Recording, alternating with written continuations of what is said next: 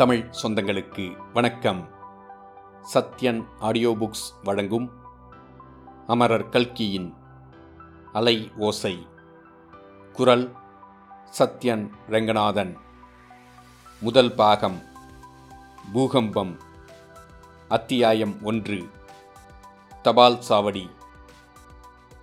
சாலையின் இருபுறத்திலும் ஆலமரங்கள் சோலையாக வளர்ந்திருந்தன. ஆதியும் அந்தமும் இல்லாத பரம்பொருளைப் போல் அந்த சாலை எங்கே ஆரம்பமாகிறது எங்கே முடிவாகிறது என்று தெரிந்து கொள்ள முடியாததாய் இருந்தது. பகவானுடைய விஸ்வரூபத்தின் அடியும் முடியும் போல இரு திசையிலும் அடர்ந்த மரக்கிளைகளுக்கிடையில் அந்த சாலை மறைந்துவிட்டது.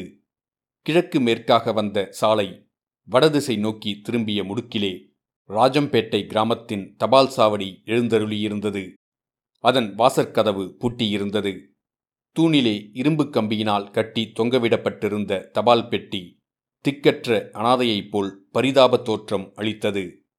சற்று தூரத்தில் ஒரு கட்டை வண்டி லொடக் லொடக் என்ற சத்தத்துடனே சாவகாசமாக அசைந்து ஆடிய வண்ணம் சென்றது. வண்டிக்காரன் ஹை ஹை!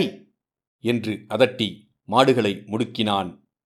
தபால் சாவடிக்கு எதிரே சாலையின் மறுபக்கத்தில் ஒரு மிட்டாய் கடை. அந்த கடையின் வாசலில் அப்போது ஆள் யாரும் இல்லை.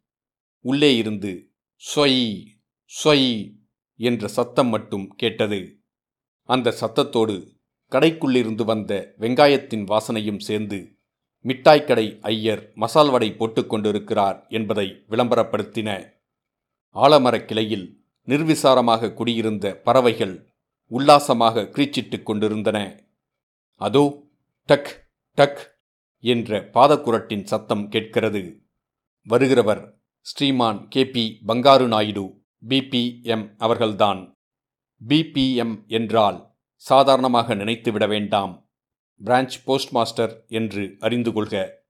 கிராமத்து போஸ்ட் மாஸ்டருக்கு சம்பளம் சொற்பந்தான். ஆனால் அவருடைய அதிகாரம் பெரியது. அவருடைய உத்தியோக பொறுப்பு அதைவிட அதிகமானது. ஜில்லா கலெக்டராகட்டும் ஹிஸ் எக்ஸலன்சி கவர்னரே ஆகட்டும் இந்த தபால் ஆபீஸுக்குள் அவர்களுடைய அதிகாரம் செல்லாது. இன்னொருவருக்கு வந்த கடிதத்தை கொடு என்று கவர்னர் கேட்டாலும் மாட்டேன் என்று சொல்ல எனக்கு அதிகாரம் உண்டு என்று நாயுடுகாரு பெருமிதத்துடன் சொல்லிக் கொள்வார். இதோ அருகில் வந்துவிட்டார் போஸ்ட் மாஸ்டர் பங்காரு நாயுடு. தபால் சாவடியின் பூட்டில் திறவுகோலை போட்ட உடனே கதவு திறந்து கொள்கிறது. பங்காரு நாயுடு அவருடைய சாம்ராஜ்யத்துக்குள் பிரவேசிக்கிறார். ஆனால் வாசற்படியை தாண்டியதும் மேலே அடி வைக்க முடியாமல் பிரமித்து போய் நிற்கிறார். தபால்கார பாலகிருஷ்ணன் உள்ளே சாவதானமாக உட்கார்ந்து நேற்று வந்த தபால்களை வரிசைப்படுத்தி வைத்துக் கொண்டிருக்கிறான்.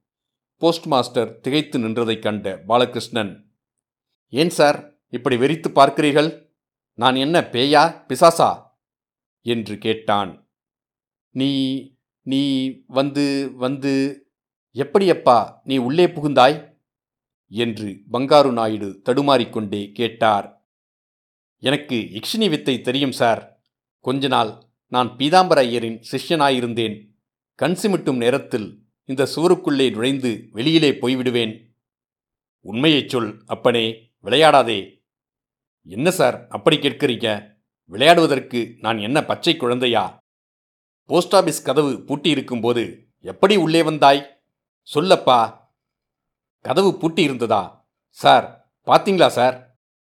பின்னே இப்பதானே சாவியை போட்டு திறந்தேன்.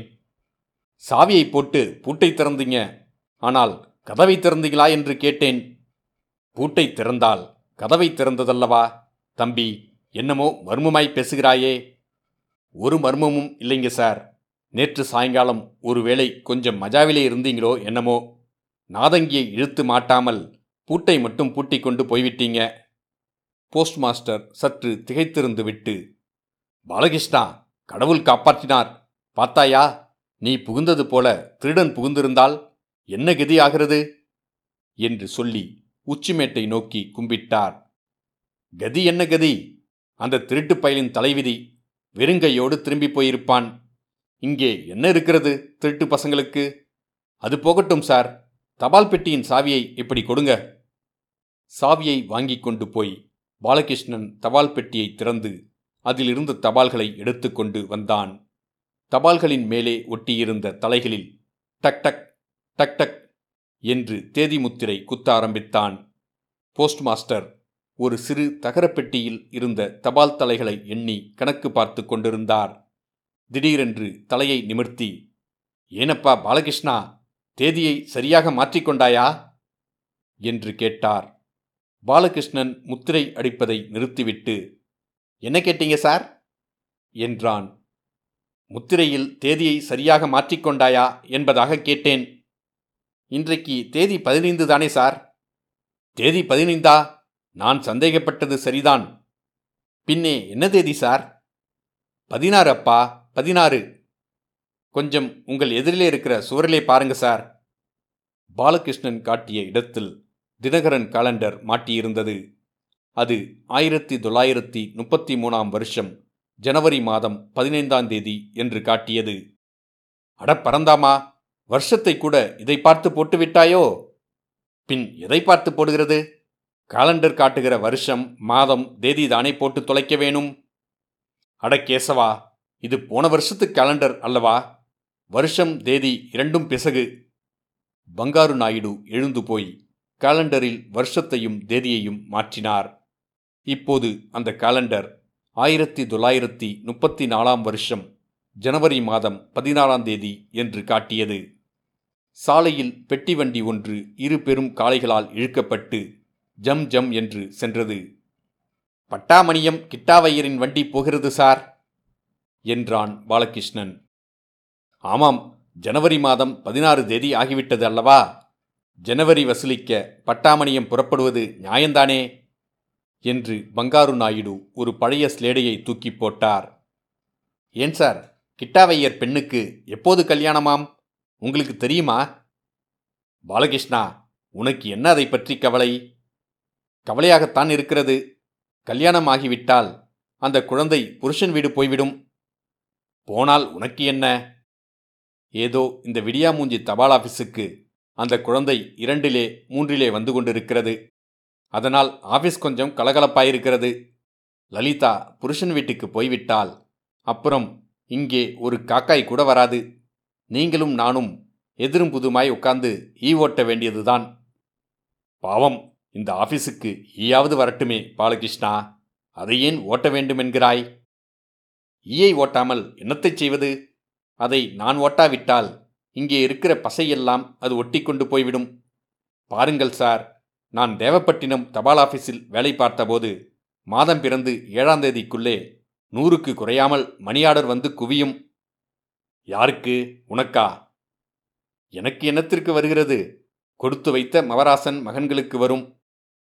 யாருக்கோ மணி ஆர்டர் வந்தால் உனக்கு என்ன ஆயிற்று? மணியாடர் ஒன்றுக்கு அரைக்கால் ரூபாய் வீதம் நூற்றரைக்கால் இருபத்தைந்து ரூபாய் நம்மளுக்கு கிடைக்கும். நூற்றரைக்கால் இருபத்தைந்தா? கணக்கிலே புலிதான். தேவப்பட்டினத்தில் நூற்றரைக்கால் இருபத்தைந்து தான் இந்த தரித்திரம் பிடித்த ஊரில் நூற்றரைக்கால் ஏழரை கூட ஆகாது. போதும் போதும். வேலையை பார் பாலகிருஷ்ணா. தங்கவேலு அதோ வந்துவிட்டான். வெளியே சற்று தூரத்தில் ஜிங் ஜிங் ஜிக ஜிங் என்ற சத்தம் கேட்டது. வர வர அந்த சத்தம் தபால் ஆபீஸை நெருங்கியது. ரன்னர் தங்கவேலு கையில் உள்ள ஈட்டி சிலம்பை குலுக்கிக் கொண்டு தபால் சாவடியின் வாசலுக்கு வந்து சேர்ந்தான். இத்துடன் அத்தியாயம் ஒன்று முடிவடைந்தது. மீண்டும் அத்தியாயம் இரண்டில் சந்திப்போம்.